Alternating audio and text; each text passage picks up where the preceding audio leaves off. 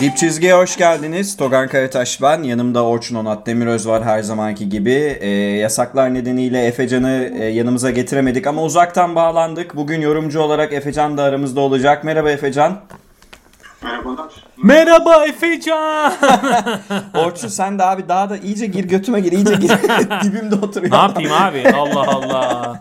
Şimdi ya, Efecan katılsın diye programa evet. Çekmediğimiz çile kalmadı. Ama sağ ol bugün bana özel bir yeşil çay getirmişsin. Eyvallah ne demek. Teşekkür ederim.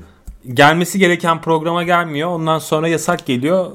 Efecan'ı nasıl araya alacağız diye düşündür sonra. Ama fanları var oğlum adamın. Almadan olmazdı yani. Ya hadi. Evet. Hadi tamam hadi. Şimdi çift maç haftası geride kaldı değerli arkadaşlar. Ve 3 maç kazandı temsilcilerimiz. Fenerbahçe'den başlayacağız. Başlayalım. Fenerbahçe 2 maçın birini kazandı. Önce Bayern Münih'i deplasmanda yendi. Ardından Barcelona'ya içeride yenildi. Aslında bu yenilgi çok önemli değil. Yan Veseli'yi kaybetti. En son gelen haber şu yönde. Yan Veseli'nin en az 2 hafta oynamayacağı, 2 hafta sonra da yeniden değerlendirileceği durumu. Yani sol ayak bileği dış yan bağ lezyonu tespit edilmiş Veseli'de. Kötü bir bilek burkulması. Ya tekrarını izledim de çok evet, çok yani bilek burkulmaları kötü. Arkadaşlar yani 2 haftada olabiliyor, 3 ayda olabiliyor. Birazcık seviyelerine bağlı. LeBron'un durumu mesela en son şu an bildiğiniz gibi. Nando De Colo da yine Madrid maçı öncesi değerlendirilecek ama Nando'nun çok fazla maç kaçıracağını zannetmiyorum ben. Şimdi durum bu. İlk sözü ben izninizle dibimde oturan Orçun At'ı biraz vermek istiyorum. Dibimde. Götümün yanında oturan. Fenerbahçe'yi nasıl Kim ki konuşmayacak mıydık? Ben Kim ki hazırlandım. Himki'yi sana özel konuşalım. 4 galibiyetim var Himki'nin. 4 galibiyeti var değil mi? Fenerbahçe'yi Madrid maçı ve Barcelona maçını birlikte inceleyelim. Orçun Barcelona maçını kaybetti. Madrid Bayern maçını kazandı. Ne diyorsun Fenerbahçe için? Bayern'in dayakçı takımını yenmek bence önemli bir mesajdı. Ya kesinlikle öyle. Bir kere bu maçın böyle hani sert geçeceğini zaten çok tahmin ediyorduk.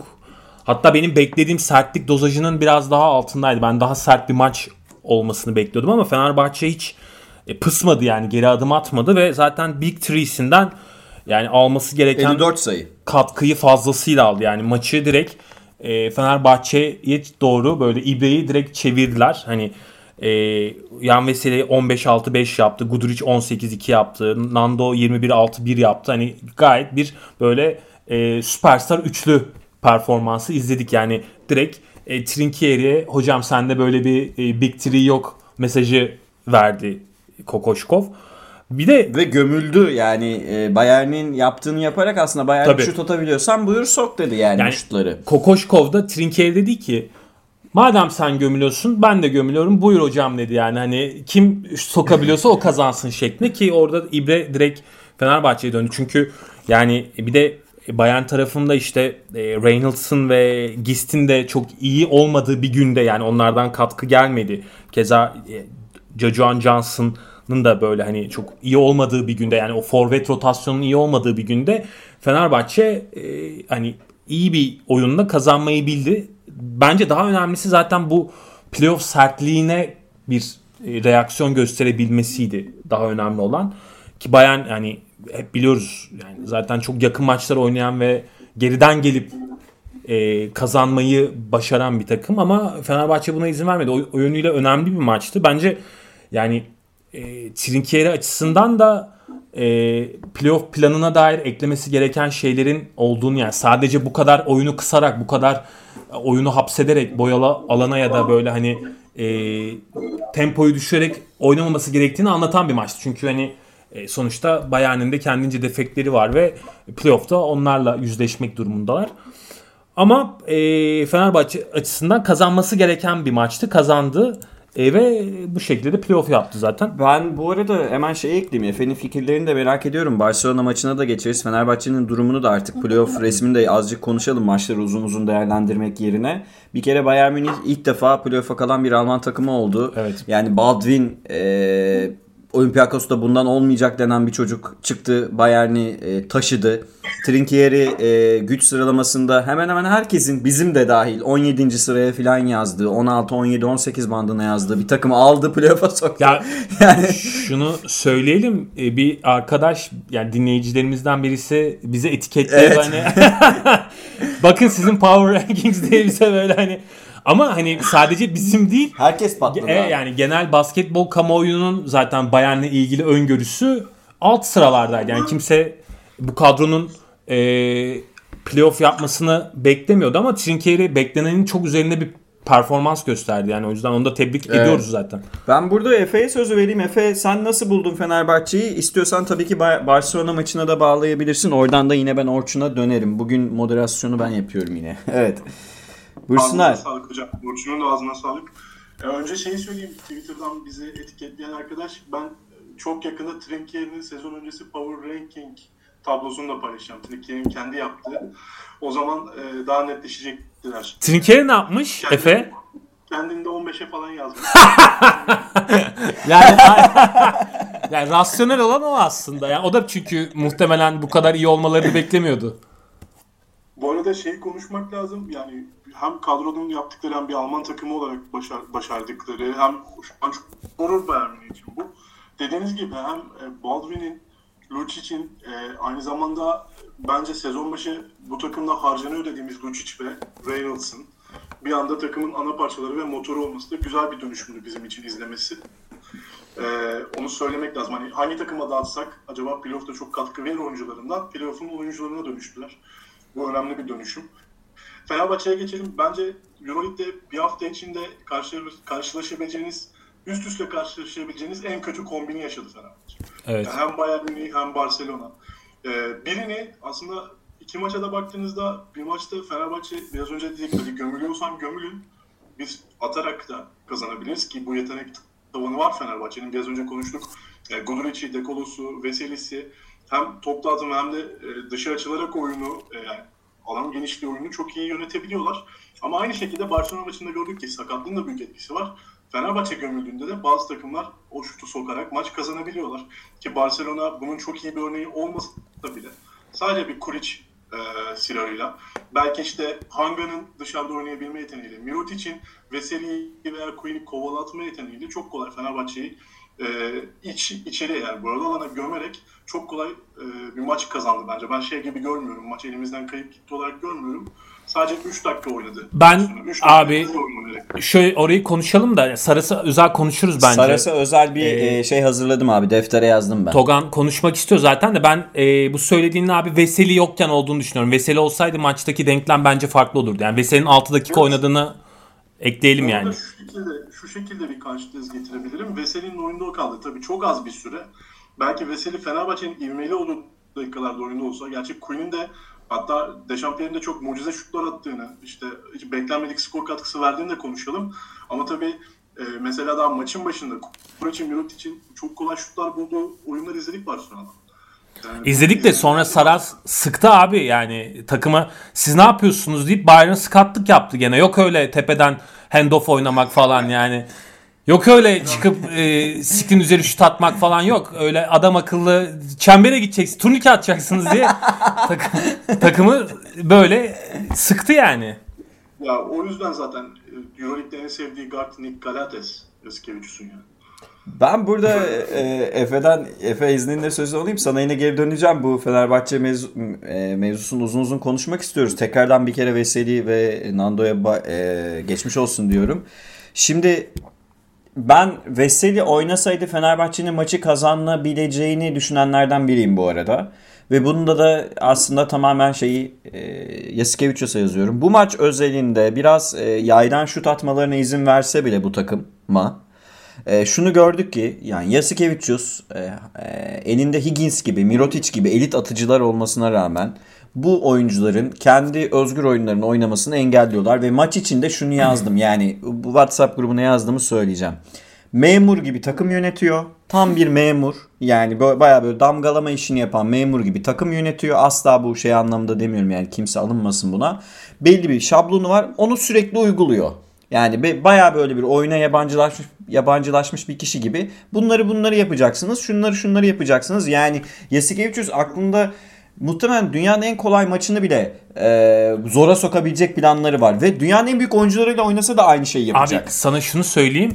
Ya 2-3 zona döndü ya. Evet. Ya ayıp ya yani. Ayıp ya. Millet bana DM'den yazdı. Hocam niye 2-3 zona dönmesine kızdın diye. Ya dedim şimdi hani Barcelona elindeki kadro abi, belli. Erdemirspor gibi Erdemirspor gibi böyle kabak gibi 2-3 zona oturtmak nedir ya? Yani başka bir şey dene. Yani 70 milyonluk takım ya. Ya bir takımın bir klası olur. Gerçekten böyle hani Sovyet kaçkını memurlar gibi Kaunas Belediyesi'nden yeni çıkmış gibi sanki basketbol 1980'ler 90'larda oynanıyormuş gibi bu oyun böyle oynanmaz ya. Gerçekten bu oyun böyle oynanmaz ve ama o kadar kaliteli kadrosu var ki Kuric çıkıyor 3'te 3 atıyor. Maçın başında hemen zaten 2 tane salladı. Öbür taraftan çıkıyor Mirotic'i savunamıyorsunuz. Çok saçma beşlerle oynadı. Leo'yu soktu. Leo'dan şansa 2 tane şut buldu. Leo, Abrines, Hanga, Schmitz böyle saçma sapan beşlerle maç içinde kaldı. Ona rağmen hani Fenerbahçe Veseli olmayınca Queen yorulmaya başladı tabii ki. Yoksa Queen bayağı boyalı alanı çok iyi savunmuş, kapattı yani. Evet, bir de şunu söyleyelim. Fenerbahçe'de yan Veseli olmayınca arkadaşlar Fenerbahçe'nin yarı saha üretkenliği de düşüyor. Top da atamıyor. Yani, yarı sahada hiçbir şey üretemedi Fenerbahçe. O yüzden hemen potaya koşmaya çalıştılar. Evet efendim. En fazla üretebileceği örnek buydu. Dün izlediğimizde. Veseli olmadan bu kadar üretebilir. Yani evet. Fenerbahçe yarı saha oynuyor. Yani Veseli veya Guduric'den biri yokken Fenerbahçe sezonun ilk yarısında nasıl zorlanıyorsa yarı sahada öyle zorlanmaya devam edecek. Çünkü 2 el ile oynamakla 3 el ile oynamak birbirinden epey farklı şeyler. Orada işte, ki Guduric maça çok iyi başlamıştı bu arada. Orada yani. İşte abi Brown'un yaratıcılığı, birebir yaratıcılığı çok önemli. Mesela dün yoktu Brown. Brown'da olmayınca hakikaten bench'ten gelen enerji ve katkı da düşüyor. Yani o zaman tabii ki Barcelona seviyesiyle ya da yani elit bir takımla boğuşman ve mücadele etmen de zorlaşıyor. Ya Ahmet'ten istediği katkıyı da alamadı. Gerald da zaten birkaç haftadır yok. Ya yani. Gerald'dan bir yerde bir 3 numarada 4 numaradan bir verim aldı. Pierre'dan zaten her zaman joker olarak katkı alıyor. Tamam ama bunlar yani istenilen seviyedeki verimler değil. Yani maçı kazandıracak seviyede verim değil bunlar. Değil. Belki Melih'e ne diyorsun Efe? Yani Melih... Bir ilk yarının ilk çeyrekte bir dipten güçlü var. Başka da maçta yok. Bayern maçında da ufak gördük Melih'i. Kim? Melih bu maç 20 dakika oynadı. Ya hocam diyecek bir şey yok. Bir de geçen hafta konuştuğumuz Kokoškov meselesine geliyoruz o zaman. Kadro kullanım meselesine. İşte hem bir anda Ulanovas'ı kestiği durumu konuştuk. Tamam sakatlık vesaire var. Hı. Ama işte Gerald'ın düşüş evresinde neler oldu? Melih bu takımda rol almalı mı? Ben mesela Kokoškov'un planlarında dahi Melih'in rol alabileceğini düşünmüyorum. Yani hiç görmedim bu sezon. Eğer bunu tekrardan bir kart olarak oynayacaksa bence riskli. Yani şey olarak riskli. Takımın bir alışkanlığı var. Hı. Ama şeyde konuşmamız lazım. 3 tane oyuncu öbeğinde şeyi de anlayabiliyorum. Kokoškov'un psikolojisini de anlayabiliyorum. Yani her gün birkaç tane fazla bir ekstra bulmaya çalışıyor. Mesela Celal'den gelmiyor, Melih'e dönüyor. Melih'ten gelmiyor. Dechampierre'e şut attırmaya çalışıyor. Bartel. İşte efendim ben duyamadım. Bartel. Ha, Bartel aynı şekilde. Ya bir şey yani elinizde bir tamamlamaya çalıştığınız bir oyun var. Ben poker oyunlarına benzetiyorum böyle yerden çekmeli. Elinizde kart var ve yerden tamamlayıcı kartlar bulmaya çalışıyorsunuz ki sıralayı tamamlayın. O gün hangisi gelirse artık. Evet. Melih tercihi de birçok üstüne düşünebilecek bir durum yok bence Melih tercihinde. Ki arkadaşlar bu arada bu tip poker iddia sorunuz varsa Efecan'ı DM'den darlıyorsunuz. O her şeyi bilir. Bizde yok ama işte. Size hemen yapsın. Bu evet. Bir yatırım tavsiyesi değildir ama. YTD yalnız. YTD'mizi koyalım. Yoksa abi SPK tepemize biniyor. Valla bak SPK'nın bir şeyi var. Yönetmelik çıktı yeni. Neredeyse yorum yapmak yasak. Evet. Yani Kenan'ı bile deniyor işte Kokoškov aslında. Baktığın zaman savunma yani, için. Evet yani o kartları işte o dörtlüyü tamamlayacak Veseli, Guduric, Nando ve Pierre dörtlüsünü tamamlayacak oyuncuları bulmaya çalışıyor ama o kartlar gelmiyor yani. Ya ben bu maçta bu arada zaten... bu arada Okuyun'a bence bu maç üzerinde bir parantez açalım. Evet. Okuyun bence zaten adım adım formunu buluyor ama bu maçta gerçekten bir karakter koydu. Yani geri adım atmadı ve Davies'e karşı da bence... yani yorulmadığı dönemde bayağı bastı. Ben şunu söyleyecektim Okuyun'la ilgili. NBA'de oynadığım bütün maçların özetini yapsam bu maçtan daha iyi bir şey göremem. aynen öyle. Şimdi şunu düşündüm Kyle O'Quinn oynarken. NBA'den EuroLeague'e gelen eski yıldız oyuncular, yani belli bir seviyenin üstünde oynamış olan oyuncular zaten yetenekleriyle fark yaratıyorlar. Ama o seviyelerde oynayamıyor. Yani işte eski Dominic Wilkins'ları falan söylüyorum. Ama o seviyelere çıkamamış oyuncular bir kere zaten lige alışırken bir haftalar geçiyor. Marcus Pfizer örneğini hatırlıyorum mesela ben. Hep söylerim Maccabi'de. 10 dakikada 4 faul yapıyordu adam. Ligin faul, yani kurallarına alışamıyordu. O'Quinn bir kere bir iki pozisyonda çok kötü fauller çalındı. Söyleyeyim ona yani. Bir pozisyonu kesinlikle faul değildi. Elini doğru düzgün kaldırmıştı ama hiç kavga etmiyor. Oyuna alışmaya çalışıyor ve Avrupa basketboluna ben bu kadar kısa süre içerisinde uyum göstermesini bir kere, yani veriminin dışında sahada olgun duruşu, itiraz etmemesi, hakemlerle kavga etmemesi, çok fazla önceki pozisyonda kalıp devam etmemesi zaten bir kere alkışı hak ediyor. Bence İkinci, çok pozitif ya, çok pozitif. Yani olgun oynuyor, şey yapmıyor böyle hani Mike James gibi arıza çıkarmıyor. İkincisi zaten bu maçta verdiği katkıyı gördük. Evet yani atletizm seviyesi zaten yüksek bir oyuncu değil ama pasları yerinde. Kalın. Çok kalın yani. Ve o kalınlığında da gelelim. Orçun'la biz ikimiz şeyde dalga geçiyorduk arkadaşlar. Yani O'Quinn'in Brandon Davis'in iki katı kalınlığında olduğunu görebiliyorsunuz ama Jasikevicius Brandon Davis'ten post-up çizdiriyor O'Quinn'in sırtına. Yani. Lan oğlum adam itemiyor işte O'Quinn'i hala. Niye Davis'in üzerinden aldı? Yani, hatta şunu ekleyeyim. Evet. Sen demiştin ya maçı izlerken Togan şöyle yazdı bana. Ya dedi adam Durant olsa elinde Durant'e pull-up attırmayacak. Evet. Geç adama pull-up neymiş? Geç adam akıllı git turnike at diye oynatacak şeklinde. Limanda post-up yapmadı diye çıkarır oturtur Durant'i. Aynen öyle. Evet. Yani Fenerbahçe... Çok uzağa gitmeye gerek yok. Yani Anthony Bennett, Jason Thompson örnekleri var Fenerbahçe'de bu örnekler için. Kyle O'Quinn bunu yaşamayacak gibi duruyor. Evet. 36-21'lik bir... Westerman konusunda çok ufak bir şey söylemek istiyorum. Westerman'ın geçen sene bir dönem bir şey olmuştu ya. Westerman bu takımı sırtlayacak bir hava olmuştu Fenerbahçe'de. Hatırlıyor musunuz? Evet. Birkaç maçı çok oynadı. Biri de Barcelona maçıydı deplasmandaki. Bu sefer de Fenerbahçe deplasmanında bir maç oynadı. Barcelona için de bir daha oynayabileceğini falan düşünmüyorum böyle bir maçı. Ben de pek Westerman'dan öyle çok büyük bir beklentim yok bu arada. Yanda bence kötü bir parça değil ama yanda. Kalitesi dinlendirmek için zaten aldı onu temelde. Ya şeyi söyleyeyim, Fenerbahçe reboundlarda çok ezilince aslında yani Veseli de olmayınca zaten Barcelona'nın arkadaşlar şunu konuşalım. Barcelona nasıl yenilir şeyi. Switchlerine doğru atak ederseniz Barcelona'nın. Yani Veseli olsaydı bence bunu becerebilirdi Fenerbahçe. Efes çok iyi yaptı mesela bunu. Simon çok iyi yapıyor. Switchlerine doğru atak ederseniz, atletizm seviyesine yanıt verirseniz, Asvel gibi mesela. Asvel yendi Barcelona'yı. Fizikselliğine ve hücum ribantlarını biraz düşürebilirseniz Barcelona yenilmez bir takım değil. Yani öyle tamam çok fazla eli var. Bench'ten Brandon Davis çekiyor adam filan, anlıyorum bunu ama yani yenilmesi imkansız bir takım değil. Hele başında böyle bir koç varken ben dün dedim yani Kokoškov biraz daha şey, yani şöyle bir yapısı var Kokoškov'un elinde. 3 tane oyuncusu var. Bu 3 oyuncu EuroLeague'deki her takımı playoff'a sokar. Evet. Yani her takımı playoff'a sokar. Bunu yani Asveli de Kızılyıldız'ı da playoff'a sokar. Nando, Veseli, Gudurić üçlüsü.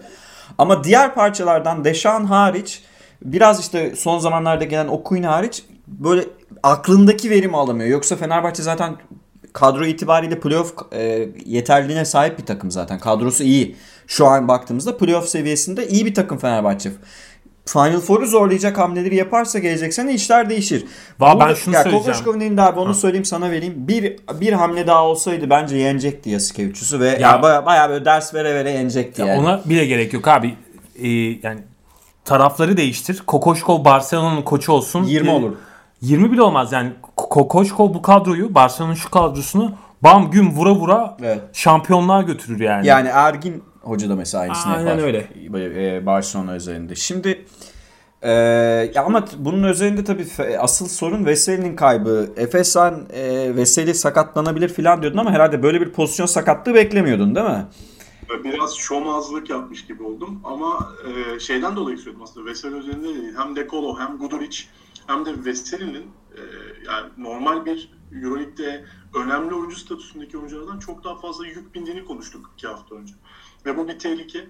Ama hani aslında ben başka bir tezim var. Ben genelde basketbolda basketbolda önemli kulüplerde, çok dar kadrolara sahip önemli kulüplerde ya bu tarz risklerin hiç olumlu sonuçlandığını görmedim yani neredeyse. Yani bir şeye çok bağımlıysanız o olmuyor genelde. Yani eliniz geniş olmalı, bunu telafi edebilecek bir kadroya sahipseniz şansınız yaver gidiyor. Birazcık böyle bir tezim var. Bu gerçekleşiyor herhalde ama umarım 2 haftada döner. Çok sizin biraz önce bahsettiğiniz gibi riskli bir sakatlık, özellikle fiziksel durumunuz çok güçlü değilse bu sakatlıktan dönme süreniz uzuyor. Böyle bir ilişki var bu sakatlıkla, bilek sakatlıklarında. Çok daha çabuk toparlayabilmeniz için belki diziniz daha sağlıklı olmalı. Belki işte alt vücudunuz daha sağlıklı olmalı ki bilek sakatlığını kurtarabilin. Umarım Veseli için de böyle olur. Son güncel durumu böyledir. Ben Veseli'nin şeyden biraz korkuyorum abi. Şimdi uzun oyuncağı biraz zor dönüyor ya. Bir de bu adam 110 kilo falan. Yani o bileğin üstüne bayağı bir yük bindi. Veseli hani fit bir sporcu, kendine bakan bir sporcu. Öyle göbekli falan gezmiyor ama çok ağır bir şey de değil. Derecesi çok kötü durumda değil. Yani en kötü senaryo yaşanmıyor ama şunu düşünüyorum. Playoff ya bence 2 haftada dönemeyecek Veseli. Ben hani gördüğümü naçizane uzman değilim. Sadece bu sakatlıkla ilgili deneyimlerden hareketle bir yorum yapıyorum. Bence 2 haftada dönemeyecek. Playoff'a yani şu yüzden aslında playoff şeyini de en sona mı konuşalım, burada konuşalım mı Fener'in? Bence şu an Fener içindeyken tamam, konuşabiliriz. Yani ben hafta içi de yazdım. Olası şimdi 1000 tane olasılık oldu. Yine EuroLeague son haftası. Yine Efe'nin dediği yere geldik. Bir maç her şeyi değiştiriyor EuroLeague'de. 10. ile 2. arasında 3-4 galibiyet fark var filan. İtalya Ligi'ne döndü yani. İtalya Futbol Ligi'ne döndü. Bir ara öyleydi İtalya Ligi. Ben hani Veseli sağlıklı olsaydı Fenerbahçe'nin Milan'la eşleşmesi durumunda Fenerbahçe'nin Milan'ı yeneceğini ve Final Four'a kalacağını düşünüyordum. Ama şimdi işler değişti. Yani Milan dökülmesine rağmen Veseli'nin kaybı yani arkadaşlar şunu söyleyeyim. Larkin mesela çok önemli bir oyuncu. Mirotic çok önemli bir oyuncu ama Efes'in ve Barcelona'nın elindeki alternatifler biraz daha iyi. Veseli'nin şeyi yok. Yani okuyun tamam. Evet. İkamisi yok abi. Onun görevini yapmaya çalışıyor ama Veseli çıkınca Fenerbahçe yarı sahada oyun kuramıyor. Yani Fenerbahçe'nin bir 5 maçlık playoff serisinde onu da konuşalım. Kimle eşleşmesini isterseniz ikinize de sorayım. Elit bir takıma karşı 5 maçlık seride yarı sahada oyun kuramadan geçmesi çok kolay görünmüyor. Ben bu arada başka bir şey daha soracağım. Evet. Kendi aramızda konuştuğumuz bir meseleyi de burada tartışmak istiyorum. Şu hani Veseli'nin gerçekten çok sakatlanıp sakatlanmadığı meselesi yani ve kendi aramızda da konuştuğumuz hani Veseli'nin üzerine takım kurulur mu kurulmaz mı meselesini bence şu an şu gün şu noktada right time right now ama karşı tezi savunan burada yok. Buyur efendim. Özellikle EuroLeague'de kimsenin üstüne, Avrupa'da kimsenin üstüne takım kurulmaz abi. Benim de özetim bu. Ne Shane Larkin'in, ne Peter Namoski'nin, ne Yan Veseli'nin. Abi tek oyuncuya bağlı takım kuramazsın. Ya ben şunu söylüyorum. Veseli'nin önceki sakatlığında erken döndü. Yani erken döndürdüler. Evet, yani sakat döndü adam. Takım hatası vardı. Ben orada yani Fenerbahçeli dinleyiciler bizi hatırlasın. Final Four'da mesela sekerek oynuyordu. Tabii. Orta mesafe şutunu falan bulmuştu ama yani o Veseli'nin sakatlığı nüksedebilirdi de. Etti zaten. Etti nitekim. BSL'de etti. Bu sene de bunu zorlamanın çok anlamlı olduğunu düşünmüyorum. Eğer Veseli ikinci kez hani böyle iğneyle oynayacak durumda olursa o zaman şey olur yani Veseli'nin bir sonraki adımında, kariyerindeki bir sonraki adımında işler değişebilir. Çünkü Veseli artık Fenerbahçe'ye geldiği gibi 23 yaşında bir oyuncu değil. Veseli'nin de artık 30'u geçti.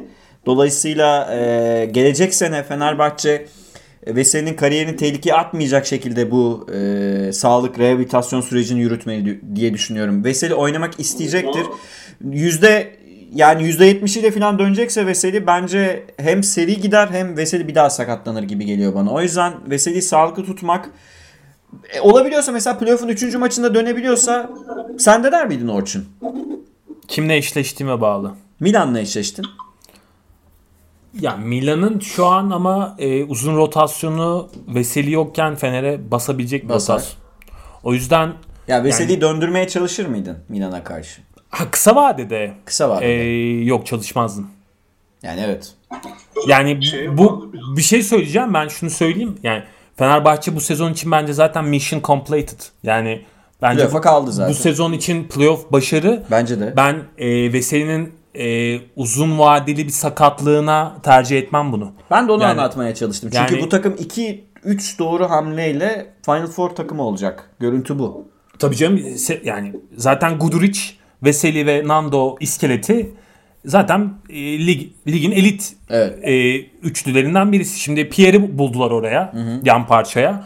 O yüzden oraya eklenecek 2 tane doğru isim, yani Ulanovas'tan falan çıkıp oraya işte doğru 2 tane daha transfer yaptığın zaman işte Alex Perez'i falan da gönderecekler zaten sezon sonu muhtemelen. O isimleri gönderip yerlerine böyle hani takıma seviye atlatacak 2 tane daha parça bulursa Fenerbahçe zaten tamam, önümüzdeki sezon hedef F4 olabilir pek tabii. Sen ne diyorsun Efe? Yani bu arada Fenerbahçe, ben Fenerbahçelilerin yerinde olsam Veseli durumundan bağımsız Milan'la eşleşmek isterdim. CSK, Mike James falan yok da sorun abi, yani CSK'dır yine yani. Hocam ihtimaller zaten çok şey değil yani. Milan, Bayern Münih galiba ihtimallere baktığımda şu anda. Efes de olabilir bu arada. Efes ya da evet. Efes'le ben istemezdim mesela Fenerbahçe yerinde olsam. İhtimallerden biri Efes. Yani olabilirse bilmiyorum. Nasıl bir eşleşme olur? İzlemek istemeyiz hiçbirimiz bence de. Olmasın yani, gönlümüzden geçen o. Çift gidelim diye düşünüyoruz ya bize. Ben dediğim gibi yani Bayern Münih ve Milan eşleşmeleri Fenerbahçe'nin lehine olabilir. Ya tabii Bayern Münih çok zor bir eşleşme. Özellikle Veseli'nin sakatlığı ne olacak çok önemli. Milan şu an herkes Milan çekme modunda Fenerbahçe için. Ben de yine Fenerbahçe için Milan'ın en sağlıklı eşleşme olacağını düşünüyorum. Hem sertlik dozajından hem oyun anlayışı açısından. Şey gibi ama Veseli'nin dönebildiği versiyonları konuşuyoruz. Yoksa bence de Milan'ın uzun rotasyonu Fenerbahçe'ye hakimiyet kurabilecek düzeyde. Ama şunu söyleyeyim, Veseli için bir mucize Veseli'nin bu sene böyle oynuyor olabilmesi. Çünkü iki dizinden de çok ciddi sakatlık yaşamış bir oyuncudan bahsediyoruz. Nüksetmiş, denemiş, olmamış ve bir yaz dönemi sonunda bu şekilde performans ortaya koyabilecek düzeye gelmiş. Eğer bu kadar sağlıklıysa dizler, Veseli bilek sakatlığını 2 haftada halleder. Benim korkum şu. Veseli zaten bu kadar sağlıklı değil ve çok zorlanarak bu performansı ortaya koyuyorsa bilek sakatlığı 3 ay olur. Yani böyle bir fark var arada. Biraz önce de ondan bahsetmeye çalıştım. Yani ben o kadar olacağını sanmıyorum Efecan ya. Yani o kadar uzayacağını sanmıyorum. Umarım. Yani zaten bizim korkularımız şey değil mi? Veseli vaktinden erken sahaya sürüp Veseli'nin daha çok mahrum kalmak. Bence bu sefer onu yapmayacaklar. Öyle mi diyorsunuz?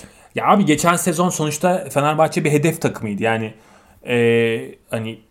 geçen sezon kupayı almak istiyordu. Ondan önceki sezon yani Obradovic'in işte o F4 18-19 sezonu. Evet, sonra F4 yaptıkları sezon orada yani bir hedef vardı. Hedef de şampiyonluktu. O yüzden yani şampiyonluğun gelmesi için acele bir kararla geri döndürdüler ama bu sezon öyle değil ki. Bu sezon abi bir geçiş sezonu ve zaten daha böyle konfor alanında oynanabilecek bir sezon. Yani bu sezon bence her halükarda başarılı bir sezon. Fenerbahçe hiçbir kupa almasa da bu sezon yani ne işte domestikte ne Euroleague'de hiç, yani F4'e de kalamasa hiç önemli değil. Bence hakkıyla o geçiş sezonunu kokoşkolla tamamladılar. Tabii canım, biz bunu söyledik zaten ya Obradovic'in ilk sezonundan ve hatta son sezonundan çok daha başarılı. Daha başarılı. O yüzden alması gerekeni aldı sezondan. Evet yani. Ben Veseli'yi riske etmem o yüzden. Veseli'nin ya ben de öyle düşünüyorum. Fenerbahçe Milan eşleşmesinden Fenerbahçe'nin Final Four ihtimalini daha yüksek görüyorum bu arada. Veseli'siz olmasına rağmen.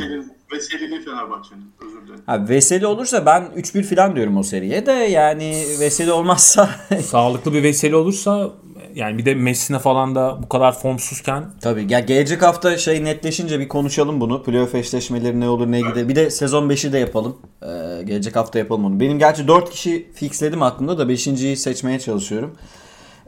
Larkin'i falan almayacaksın. Larkin'i almayacağım abi. Tamam hadi söyleyeyim. Mitsic, Lucic, Mirotic, Veseli yazdım abi. 5. oyuncuyu düşünüyorum kimi yazsam diye. Ha bu arada şunu da söyleyeceğim. Efecan biraz bahsetti ama şimdi... Arkadaşlar bu sakatlık meselesini değerlendirirken şöyle değerlendirmek gerekiyor bence. Şimdi zaten uzun oyuncuların sakatlanma ihtimali, riski kısa oyunculara göre daha fazla. Yani daha fazla burkulma gibi sorunlar yaşıyorlar. Yani bir de pota altında falan daha fazla itiş kakışa, fiziksel mücadeleye yani maruz kaldıkları için daha kolay sakatlanabiliyorlar. Artı şimdi mesela artık günümüzün basketbola dair en önemli kavramlarından bir tanesi load management.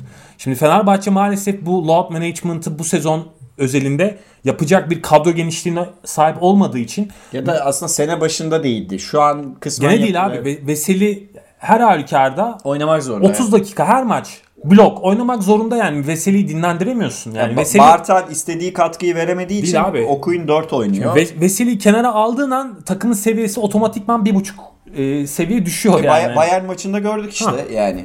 Şimdi Efes mesela böyle değil. Larkin yani bu maç yokum dediği zaman kimse ona oynayacaksın demiyor yani, veya böyle Ergin Ataman sopasını göstermiyor ya da Barcelona'da Mirotic oynamak istemediği zaman yani bunu kompanse edebiliyorsun. Bunu ikame edebileceğin oyuncuların var. Fenerbahçe'de durum farklı. O yüzden hani Veseli çok sakatlanıyor olgusu bence o şekilde değerlendirilebilecek bir olgu değil. Zaten Veseli'nin çok sakatlandığını Uğur'sa yani onu bizim fikrimiz değil. Ya şöyle Randolph örneğini verdik. Arkadaşlar Euroleague'deki oyuncu havuzu ne ki yani? Bana Randolph ve Veseli'yi veriyorsanız direkt abi buyur derim. Kulübün anahtarını da sana veriyorum. Sakatlanmış. Sakatlansın abi. 3 sezonun ikisinde sakatlanır. Birinde beni şampiyon yapar Randolph Veseli yani. Aynen. Ben de öyle bakıyorum. Zaten amaç bu değil mi? Zaten amaç kupayı almak değil mi? Evet Efe. Randolph'un konusunu açmışken şey de söyleyeyim. Önümüzdeki hafta diyelim ki Zenit 2 maçını da kazandı. Fenerbahçe Real Madrid yendi ama Real Madrid playoff dışı kalacak ve bu çok gördüğümüz bir durum değil. Fenerbahçe böyle bir şey de başarabilir Real Madrid mağlup ederse. Ne düşünüyorsunuz bununla ilgili? Evet onu da konuşalım sonra Efes'e geçelim. Bence Madrid maçı zor geçecek ya. Ben Real Madrid'in son hafta maçını kaybedeceğini düşünmüyorum. Ya playoff dışında kalacağını düşünmüyorum. Ben şöyle söyleyeyim. Tavares Efes maçında sakatlandı kalçadan. Oynayamazsa iş değişir abi. Ama oynarsa biraz ibre. Lasso çok komikti ya. Evet. Çık masaya tepin istersen. Evet. Lasso'su gördük.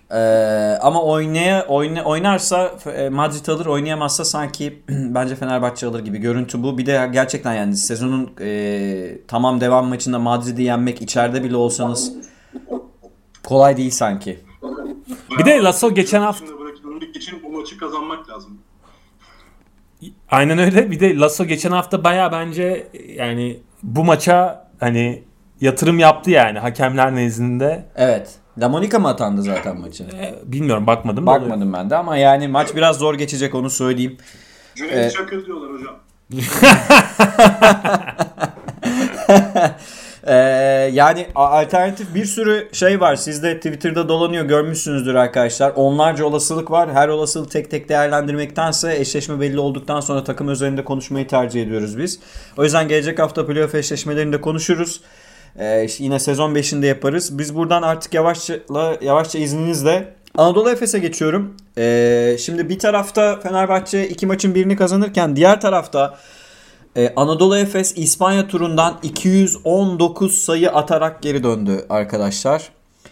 Madrid'e 108 attı Madrid'e. Madrid'in uzun süredir aldığı en farklı iç saha mağlubiyeti. Baskonya'yı da uzatmada yendi 111 atarak. Ben Madrid'in maçının kazanılacağını, Baskonya maçının kaybedileceğini düşünüyordum. Madrid maçını iyi oynadı Efes. Baskonya maçında kötü oynadı aslında. Ben çok iyi oynadı diyemiyorum ya Madrid maçına. Bence Baskonya maçından iyi oynadı. İyi oynadı. Bence bir yarıyı çok iyi oynadı. Evet. Bir yarıyı çok kötü oynadı. Yani Madrid maçından başlayalım. İlk sana sözü veriyorum. Orçun, Onat, Demiröz. Sonuçta 108-83'lük bir galibiyet var ortada. Söz hakkımı Lamar'a vermek istiyorum. Lamar ne diyorsun? Damarcığım uyuyor şimdi benim. Benim de canımı çektiriyor böyle. Bakma ona. Hav diyor.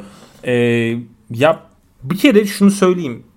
Yani iki maçta da ben Ergin Ataman'ın performansını çok beğenmedim. Yani coaching olarak ben konuşuyorum. Ben de. Özellikle Baskonya maçında. Ya bu Pau maçı arası ve o atılma olayı çok iyi gelmemiş Ergin Hoca'ya. Yani bu maçların ikisinde de yani İspanya turunda biraz bana asabi gözüktü. Real maçına dönecek olursak zaten bir tane bayağı trend olan bir videosu düştü. Moerman'la kapıştı. Don't talk diye böyle evet. Diye böyle zerzenişte bulundu. Savunma yapın diye saydı sövdü biraz orada. Velhasıl ama yani Real Madrid maçının ilk yarısı bence korkunç bir rotasyon vardı. Evet. Lasa aldı ilk yarıyı ya. Ne yaptığı belli değil Ergin Hoca'nın. İşte yani tuhaf beşler denedi. Ki tam böyle Lasso maçı istediği gibi kıstı yani. Hani böyle oyunun içinde kaldı. İlk yarıyı önde tamamladı. Carroll'ı falan oyuna yani sokmadan onu hani dinlendirme şansına sahip olup böyle kırılma anlarına saklayabildiği bir ilk yarı oynadı. Ama tabii şimdi ikinci yarı aslında abi, atılma anı kritik yani. Orada çünkü bayağı maç kırıldı. Kırıldı. Bir de yani 17 tane serbest atışı var galiba Efes'in 3. çeyrekte. Evet. Yani 108 sayı buldu zaten de şey durumu yani orada gene Misic abi bir yani buradan artık bir alkış, bir tebrik, bir ne bileyim yani bir rakıya mı göndereceğiz, ne göndereceğiz?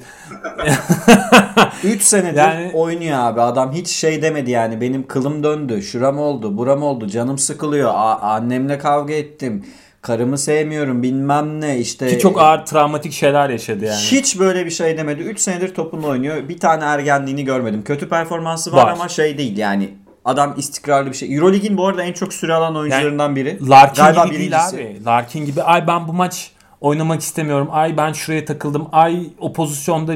Ay beni niye kenara aldın falan gibi değil abi. Neyse elinden geleni sonuna kadar yapmaya çalışıyor. İşte iş ahlakı. Aynen öyle. Ve o noktada yani Misic abi bayağı Superman kostümünü bir çıkardı. Zaten orada maç 15'lere yani gitti ve Nitro'yu yaktı orada Efes gene.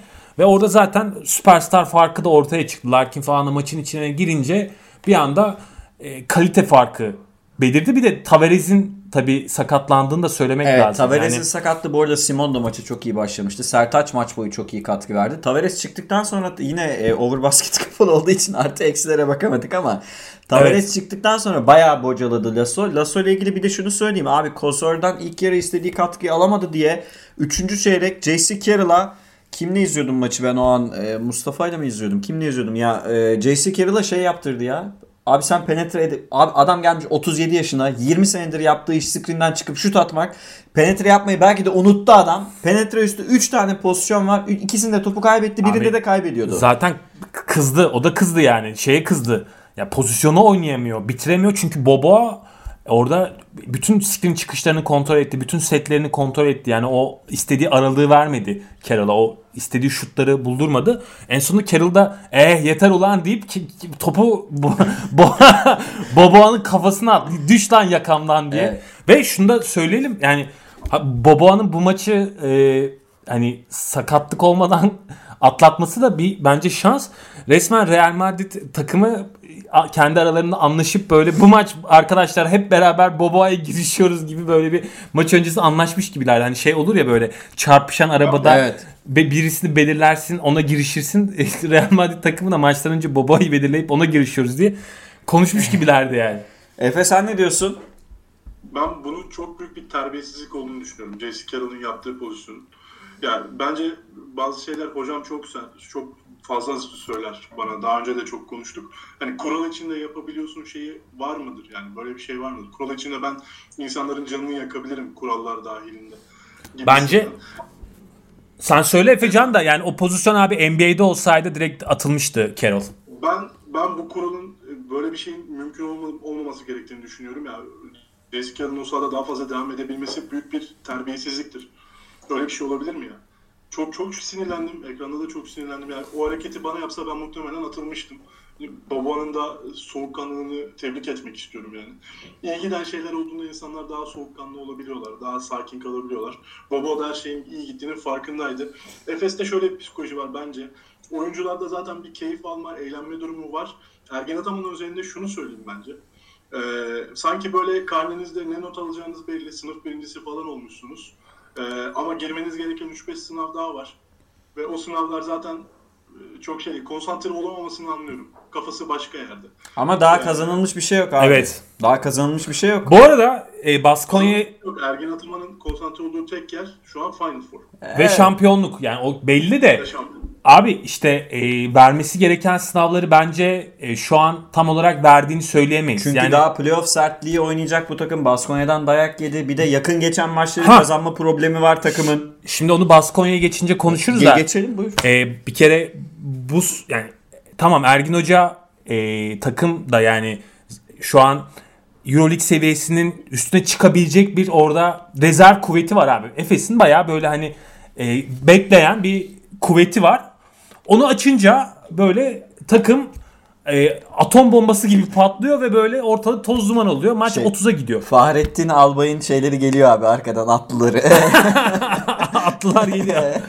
Yani böyle bir şu an başka bir takımda olmayan, yani EuroLeague tarihinde böyle bir patlayıcılığa sahip yok abi. Larkin ilk yarı oynamak istemiyorum diyor yani. Ama iki sayı Baskonya ilk yarı Larkin maçı 30'la kapattı. Maçı 30'la bitiriyor. Şimdi böyle bir gücü var ve sadece Larkin üzerinde değil abi. Yani hani Misic'i, Singleton'ı yani geliyor da geliyor. Bence ama hala defekler var takımda. Yani ben öyle şampiyon daha oralara var abi. Daha şampiyon falan olunmadı. Daha çok yola. Özetleyen çok kısa bir şey söyleyeyim.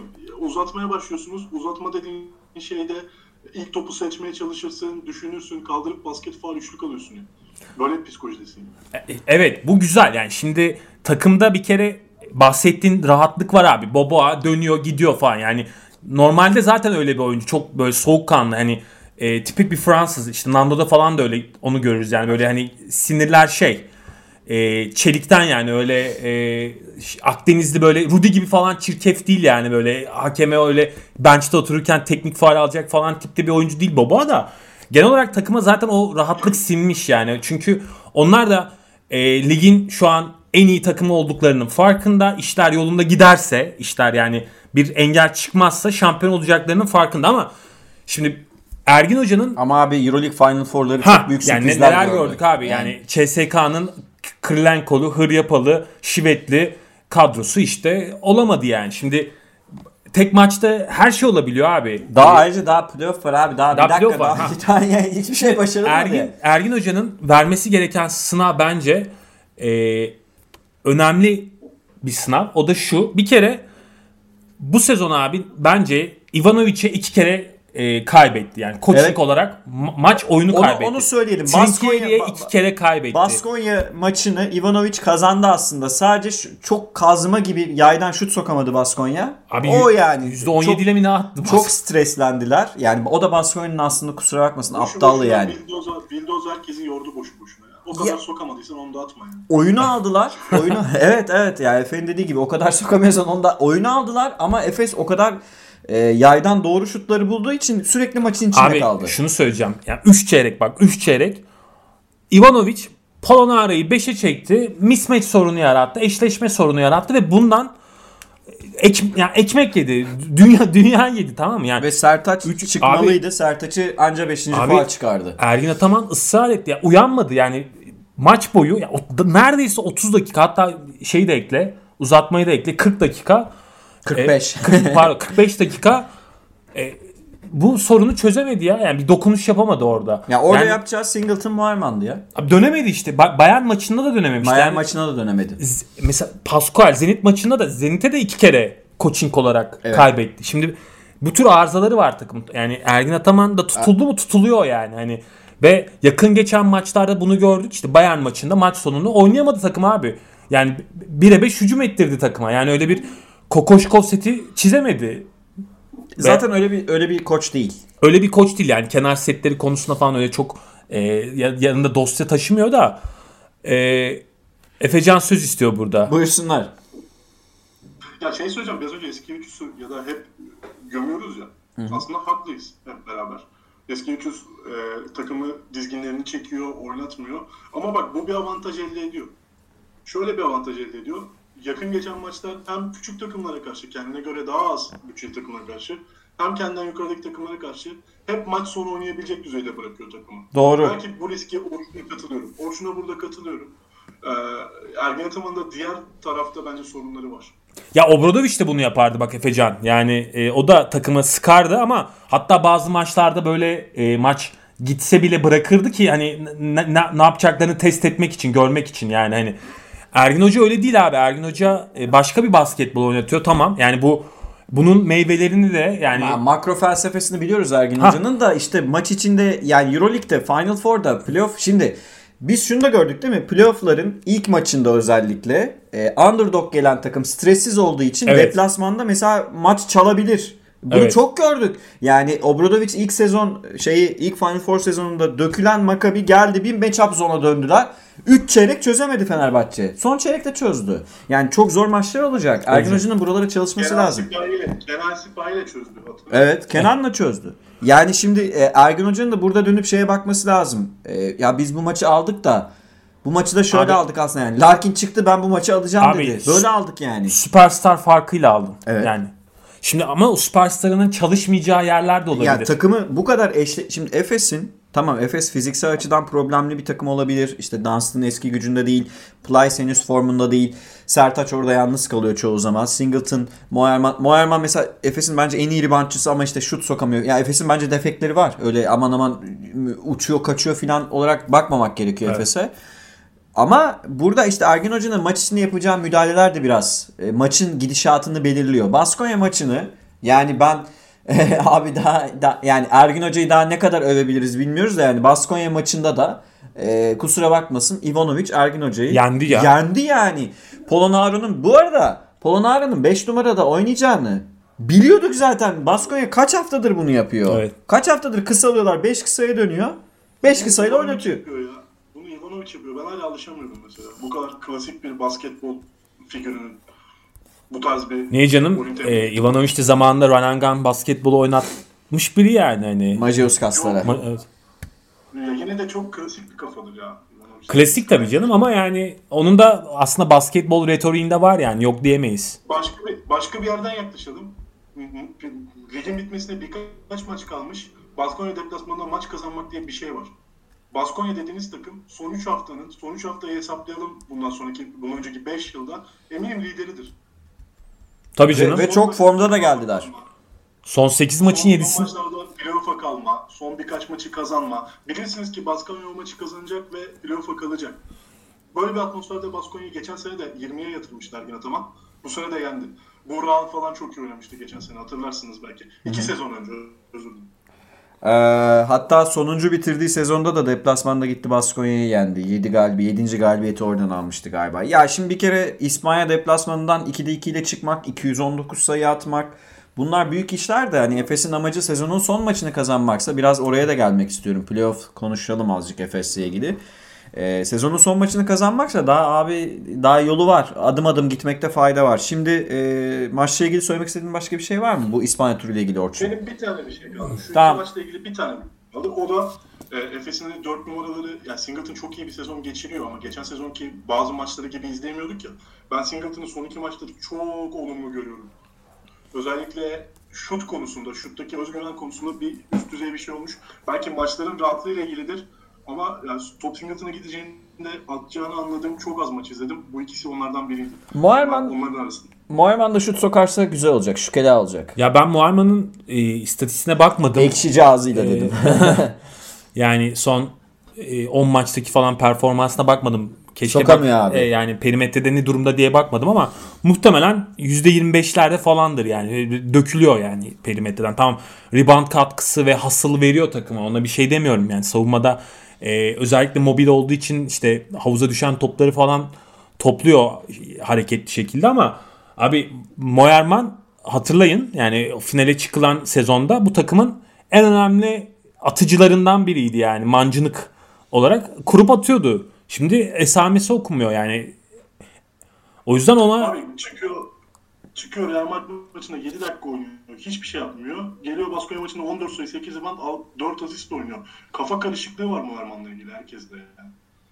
Evet yani çok taban ve tavan arasında gidip geliyoruz Moerman'da. Öyle ama ben şunu da söyleyeyim.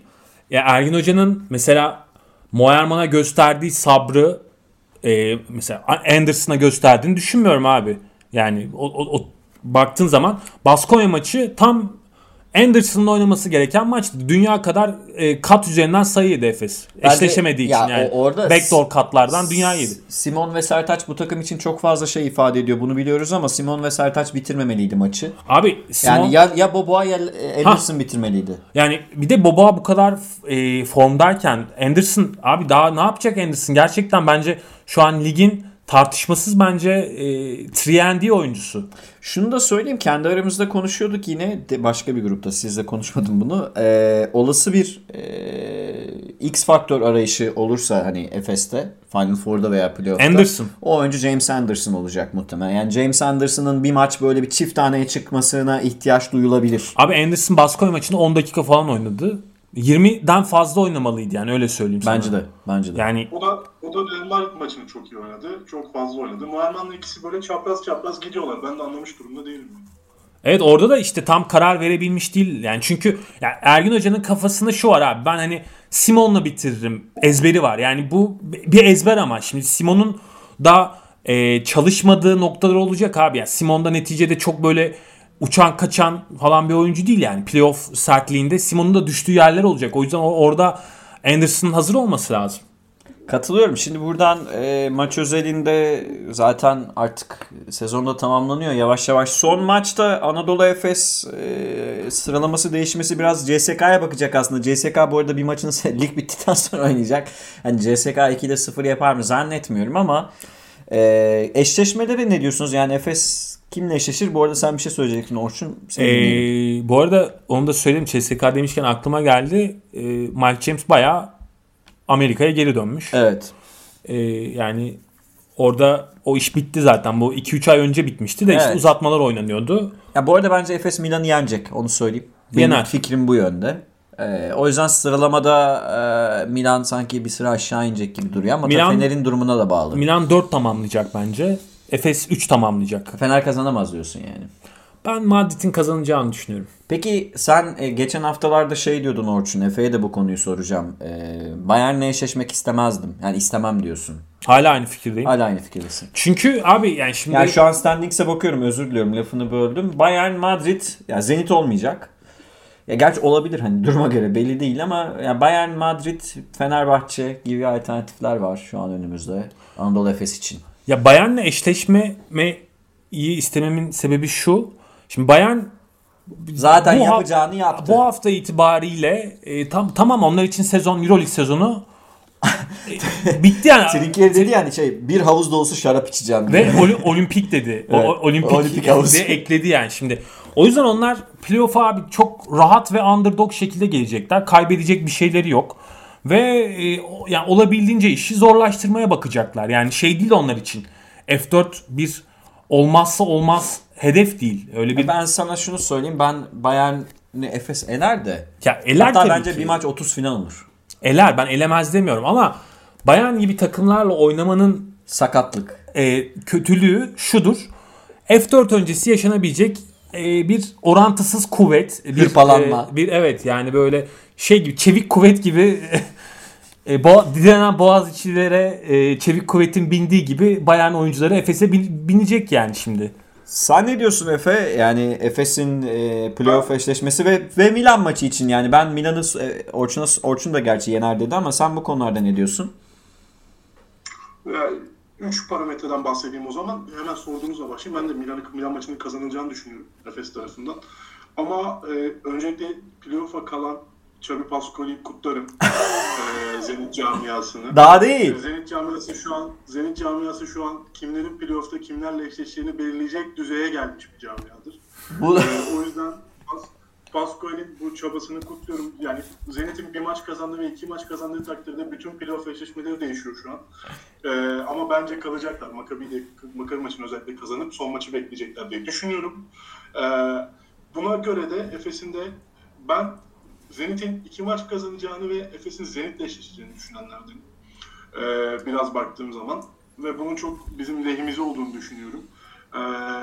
Ama tutup da işte oradan Fenerbahçe, Real Madrid gibi, işte Bayern Münih gibi eşleşme ihtimalleri var.